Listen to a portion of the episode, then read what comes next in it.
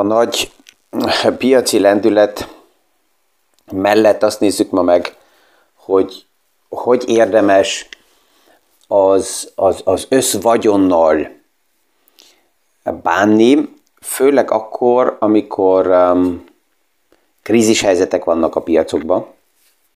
Mi is aktuális pénzpiaci témákról, összefüggésekről beszélgetünk. Gazdaságról érthetően János Zsoltal. Üdvözlünk mindenkit a mai PFS Kávézac podcaston. A cél alapjában az lenne, hogy minden krízisből nyugodtan, higgadtan lehessen tanulni, és minden esetre erősebben menjen ki a portfólióm a krízisből, mint uh, ahogy bekerült. A múlt héten megint egy nagyon-nagyon erős reboundot, visszapattanást láttunk a piacba. Ez a legerősebb volt, szinte mindent indexet nézve, mint amit láttunk 2000 április-májusában. És akkor persze, hogy jönnek egyből a kérdések, hogy na, akkor most pont olyan lesz, mint 2000-ben, és szárnya felfele a piac. Lehet, de valószínűsége nem nagy. És ezért a gondolatok, amit ma hoztam, az, az így a hétvégén a hegyekbe fentről nézve a ködöt, az, azok így, így, így jöttek, és, és ezért gondoltam, hogy ez egy jó podcast téma tud lenni. Az első kérdés, amivel mindenki ki kell béküljön, és ez újra és újra fontos kérdés, az az, hogy egyáltalán szeretnék-e felépíteni vagyont, vagy fogyasztani akarok.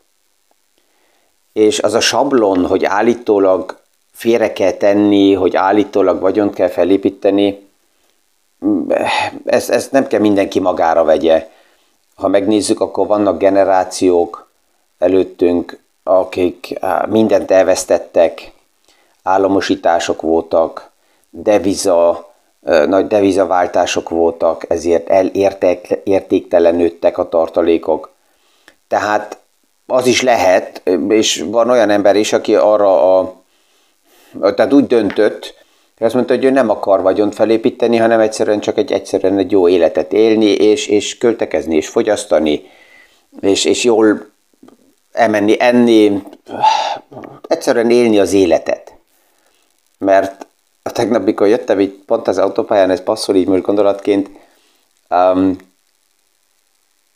egy, egy nagy-nagy, hatalmas um, hálókocsi uh, ment az autópályán, és csak rá volt érve így a szöveg, hogy utazzál a halál előtt, mert hanem mosolyogva utazni fognak az örököseid. És tehát ezt a döntést, ezt mindenki saját magának legelőször el kell döntse, hogy szeretne egyáltalán vagyon felépíteni, szeretne befektetni, mert jön néha az a kérdés is, hogy de János úr megéri valójába befektetni, mert ha nem, akkor ezt vagy azt tenném. És akkor, amikor ilyen jön, akkor mindig azt mondom, hogy tudja mit, akkor ne fektessen be, akkor tegye ezt vagy azt, az, amire kedve van, hogy ne sajnálja saját magát akkor, amikor befektetne, mert, mert akkor nem tudja azt, azt, azt a kívánságát teljesíteni, amely lenne. Akkor teljesít csak kívánságát, és kész. Ez azért döntő, mert abban a pillanatban, amikor befektetek, attól a pillanattól kezdve a befektetés az nem pénz. Tehát az azt jelenti, hogy nem fizetőeszköz, ez azt jelenti, hogy ez nem áll rendelkezésemre. És aki, aki állandóan pénzeszközbe gondolkozik, tehát a számokba gondolkozik, és ennek esetleges ár érték mozgását nem bírja ki, az ne fektessen be. Kész. Az maradjon cashbe. Mert abban a pillanatban, amikor megvásárolok aranyat, ingatlant, részvényt, bármi más, tehát azt mondom, hogy példaként 100 ezer euró, és ezt investálom, attól a perctől kezdve ez nekem, mint fizető eszköz nem áll hónap rendelkezésemre, és hogy direkt tárgyértéket cseréljünk, hát ebből az időből kinőttük magunkat, pont ezért lett feltalálva kitalálva a fiát fizetőeszköz, hogy ne kelljen hurcolni a tárgyértékeket magunkkal és direkt cseréljünk. Olyan néha megtörténik, hogy egy fantasztikus ingatlan, és egy, tehát egy lakás és egy ház cserébe van direkt, mert, mert passzolnak a paraméterek, de ez nagyon-nagyon ritka. A legtöbb esetben a befektetés az nem áll rendelkezésemre. Tehát a pénz arra kell, hogy a napi életemet tudjam finanszírozni, és ez, ez a második kérdés, hogy ha eldöntöttem be, hogy be akarok fektetni, hogy mennyi tartalékra van szükségem, hol van az a puffer összeg, amivel jól érzem magam, és likvid tudok lenni. Nagyon sokan befektetéseken keresztül, tárgyértékeken keresztül magukat gazdagra beszélik, de a legtöbben azért mennek csődbe, mert illikvidek. Hogyha csak most a, a kriptovilágot nézzük meg, akkor amellett, hogy lehet, hogy Samuel Bankman-Free um, kriminális lépésekbe is belement, amellett illikvid volt egyszerűen, és ezt vette észre Binance, és ezt látta, hogy olyan lábon találom el, hogy illikvid, és ha illikvid, akkor nem tud pillanatnyilag uh, fizetni, és egy ilyen bankrunnal um, um, tacsra tudom tenni. Tehát az egyik az, hogy mit jelent a likviditás, a másik, hogy hogy néz ki a vagyon, és az a vagyon, amit felépítettem, ezzel ki hogy általában ez illikvid. Tehát amikor mi az ügyfelekkel ma összeállítunk egy összportfóliót, akkor három téva van, amit legelőször és újra és újra megnézünk. Az első, hogy hogy néznek ki, és milyen az aránya a likvid befektetéseknek, az illikvid a vagyonnak, és hogy néz ki a cash pozíció. Tehát ez az első, hogy azt kell mondjam, hogy oké, okay, van egy cash pozícióm, amivel jól érzem magam, 40 ezer, 50 ezer euró, svájci frank, dollár, forint, bármi, és, és ez az alapot képezi, ennél ki kell béküljek azzal, hogy ez általában valamennyi kamattal esetleg kompenzálja a vásárló érték vesztését, de ennél a lényeg az, hogy rendelkezésemre álljon, mint likviditás, ezt az összvagyon összeállítást, ezt másképp nem csak mi nézzük meg, hanem egy, ezt egy eszközön keresztül, Wells Pilot, tehát már lehet érezni is a nevéből, hogy a vagyon pilóta, vagy a vagyon cockpiton keresztül ezt vagy a laptopon, vagy a mobiltelefonon az ügyfél is látja, tehát, hogy ezzel a kérdéssel nézzük meg mindig az ösztvagyon, nem egyes terméket, hanem az ösztvagyont, hogy hogy állnak, össz, hogy állnak az arányok. Um, még, egyszer, még egyet ki kell béküljek, abban a pillanatban, amikor befektettem, és megvásároltam bármilyen vagyont, az azt jelenti, hogy kockázatot vettem meg. Érték mozgásokat vettem meg. Ez lehet politikai kockázat, lehet társadalmi kockázat, lehet gazdasági kockázat. Tehát alapjában vannak érték hullámzások, és ezzel ki kell béküljek, már csak azért is, mert az az érték, amit papíron látok, hogyha ezt nem, he, nem teszem helyre fejbe, akkor ez ki fog engem készíteni, főleg krízisekben. És a legrosszabb az, hogyha valaki papíron veszteséget lát, és emiatt megállítja a vagyon felépítését, és esetleg rossz időben kiszáll mindenből. Ami nekem pszichológia oldalról segített, és ezt egy, egy olyan ügyfelemtől vettem át, tanultam meg, hogy a 90-es évek elején, akinek nagyobb vagyona volt, és amikor összeállítottuk az egész portfólió képet, és így egy pár befektetésnél feltettem azt a kérdést, hogy ennek mennyi az összege, vagy annak mennyi az értéke, akkor azt mondta nekem, hogy tudja mit János úr, ez lényegtelen. Az, hogy egy bizonyos befektetésemnek mekkora az aktuális piaci értéke, ez csak két szituációba döntő. Az egyik, hogyha likviditás van, és abba bele akarok vásárolni, akkor azt akarom megnézni, hogy ahhoz az, a belső értékhez, amit én látok, az aktuális piaci érték túl magas vagy alacsony. És ez segít abba a döntésbe, hogy bevásárolok vagy nem. És a második helyzet, amikor a piaci érték érdekel, az az, hogyha esetleg el akarom adni. De ha jó van összeállítva a portfólió, és jó kezelem a likviditást, akkor egyetlen egy egészséges befektetésemet sem adom el. És egyáltalán, tehát ha már eladom, akkor nem kényszerből, hanem öm, idő kell. Tehát a, a vételhez is idő kell, és az eladáshoz is idő kell, és aki kapkodik, az általában veszteni fog. Tehát a fontos, hogy a, az értékpapírszámlákat sem úgy nézzem, hogy azt mondom, hogy van itt egy értékpapírszámla 200 ezer euró értékbe, és ott van egy értékpapírszámla 150 ezer értékbe, és itt van egy ingatlan ezzel az értékkel, hanem ideális esetben az össz, a vagyon összeállításba csak a darabszámokat nézem. Tehát azt mondom, hogy itt van 10 darab ebből a társaságból, 10 darab részvény, vagy itt van ez, az egylakás, ott az ingatlan, ez a cég részesedés.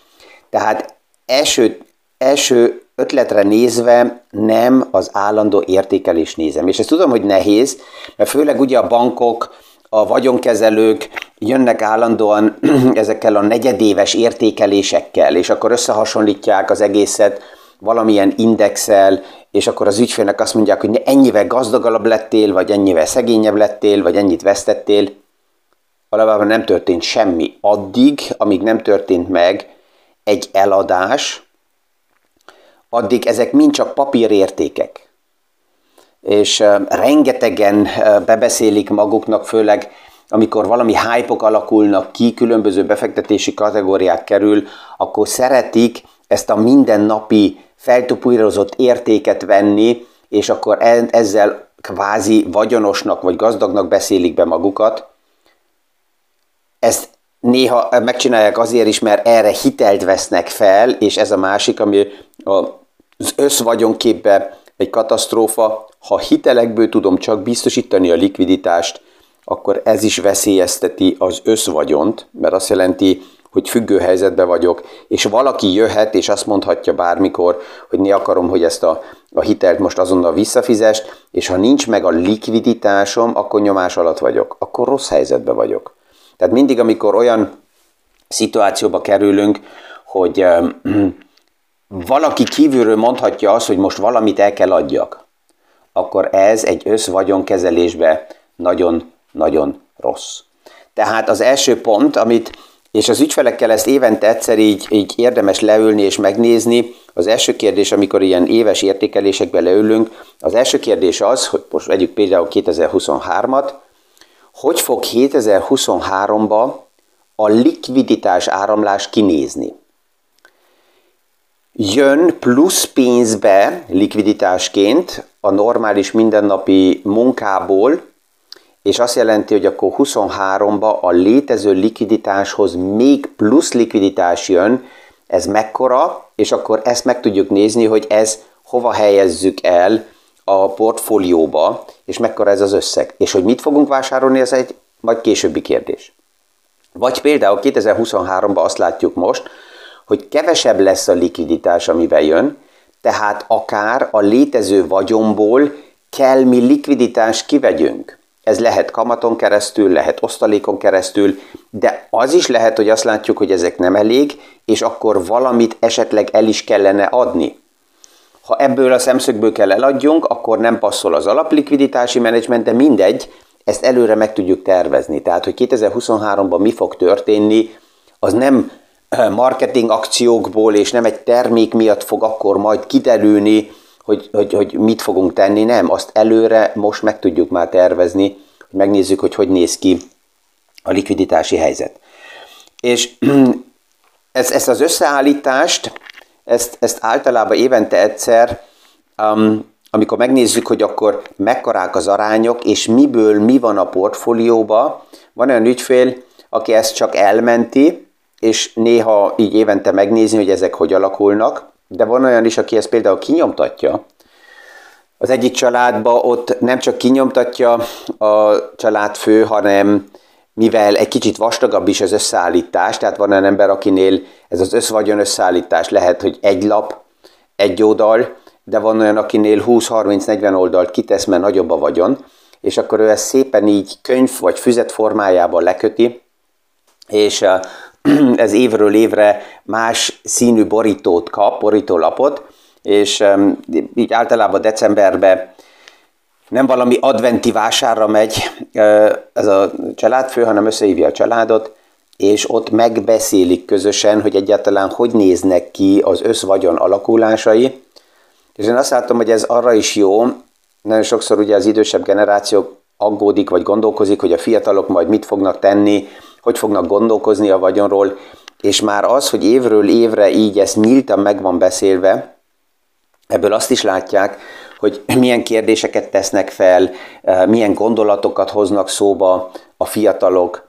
Egy pár pozíciót meg lehet nézni, tehát például bele tudok nézni az összvagyon összeállításba, és azt mondom, hogy itt van egy X cég, most nem mondok neveket, az mindegy, és ez szerintem egy egészséges cég, jó a bizniszmodell, jól, jól kezelik az aktuális gazdasági helyzetet, tehát ebből a vállalatból többet szeretnék.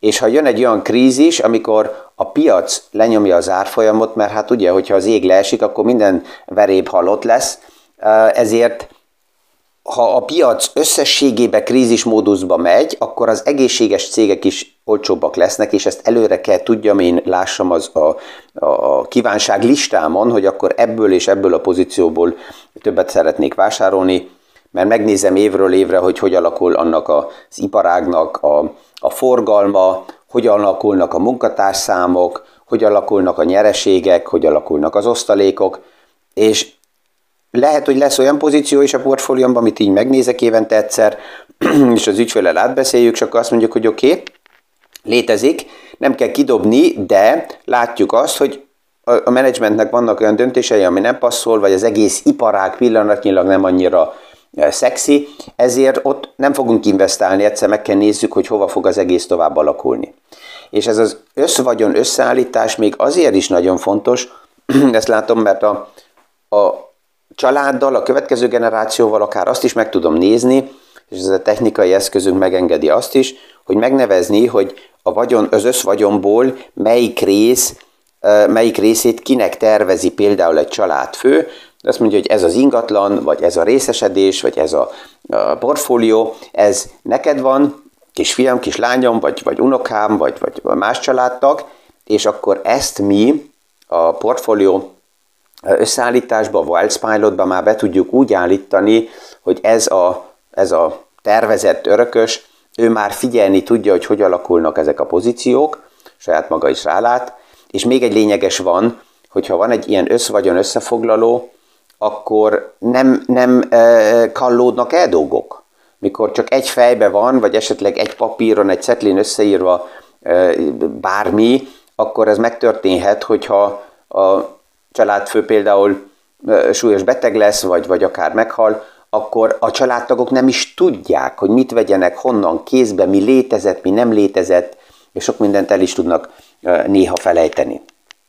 Tehát a, a, az összvagyon összeállításba az egyik legfontosabb, hogy ezt a negyedéves gondolkozást, ezt az állandó piac érték szépre beszélést, ezt érdemes félretenni, és csak darab számokba, darabokba gondolkozni. És teljesen független akkor az, hogy ma a piac hogy értékeli meg ezt az iparágat, tehát ahogy mondtam, két szemszögből lehet érdekes a piaci ár. Az egyik, hogy el akarom adni, és a másik, hogyha venni akarok. Tehát ha valakinek ma van egy ingatlan, egy háza, és, és abban jól érzem magam, akkor teljesen mindegy nekem, hogy most, hogy milyenek a piaci árak, nem, nem érdekel, mert úgy, úgysem adnám el. Lehet olyannal játszani, hogy azt mondom, hogy oké, okay, hol van, vagy van-e olyan összeg, ami nekem így egy ilyen mit tudom, fájdalmi határon, hogy azt mondom, hogy azon az összegen akkor mégis csomagolnék és mennék, azt akár felírhatom egy, pap, egy cetlére, azt mondom, hogy oké, okay, ha valaki az ajtó előtt áll, és azt mondja, hogy ne tárgyaljunk, ne, ne beszélgessünk, itt ez az összeg, amit te szeretnél, akarom a házat, ezt felírhatnám, de azt nem szabad összetéveszem, hogy nem ez az értéke a háznak. Tehát nem ez a piaci értéke, tehát ezekkel a számokkal így állandóan foglalkozni tiszta fölösleges, és ez segít akkor is, hogyha az év végén, ha megnézném, akkor lehet, hogy lesz a portfóliómban olyan pozíció, amelyik most pillanatnyilag a piaci árak miatt víz alatt van. És akkor legelőször az a fontos, hogy megnézem, hogy alapjában az a befektetés az egészségese, és az miért vásároltam meg, és esetleg annak milyen az outputja, tehát a kamatja, a hozama, és az, hogy most pillanatnyilag a piac alul értékeli, az akkor nem zavar, hogyha meg tudok nyugodni, hogy alapjába egészséges az a döntés, hogy ez benne van a portfóliómban. És a végén még egyszer a legfontosabb most azzal a kérdéssel foglalkozni, hogy hogy fog nekem 2023 likviditás oldalról um, um, alakulni. Mit várok el? Több lesz a likviditásom az aktív munkámból? Ha nem, akkor lehet, hogy nem a vagyonnal kell foglalkozzak, hanem azzal, hogy az aktív bevételem az növekedjen, és ez a likviditás biztosítsa az, hogy ne kelljen a vagyonhoz hozzanyúljak. És ha olyan paraméterek jönnek, ami kényszerít arra, hogy a vagyonhoz kell nyúljak, akkor meg tudom nézni, hogy ha már, akkor melyik pozíciót nézem meg, hogy azt milyen áron és milyen paraméterekkel tudom esetleg eladni. Remélem, hogy ezek a gondolatok így a hétvégi hegyi túrámból segítenek az összvagyont, lehet, hogy legelőször is, de más szemszögből kézbe venni, ha ilyen még nincs, akkor elkezdeni ezt összeállítani, akár egy szakemberrel, és higgadtabban nézni a vagyon összeállítást, és nem állandóan azt, hogy ma mit, milyen árakat diktál a piac, vagy nem. Ezzel mindenkinek kellemes hetet kívánok, sikeres tárgyalásokat, mint mindig, és a viszonhallása a hónap reggeli PFS Kávézac podcastig. Thank you.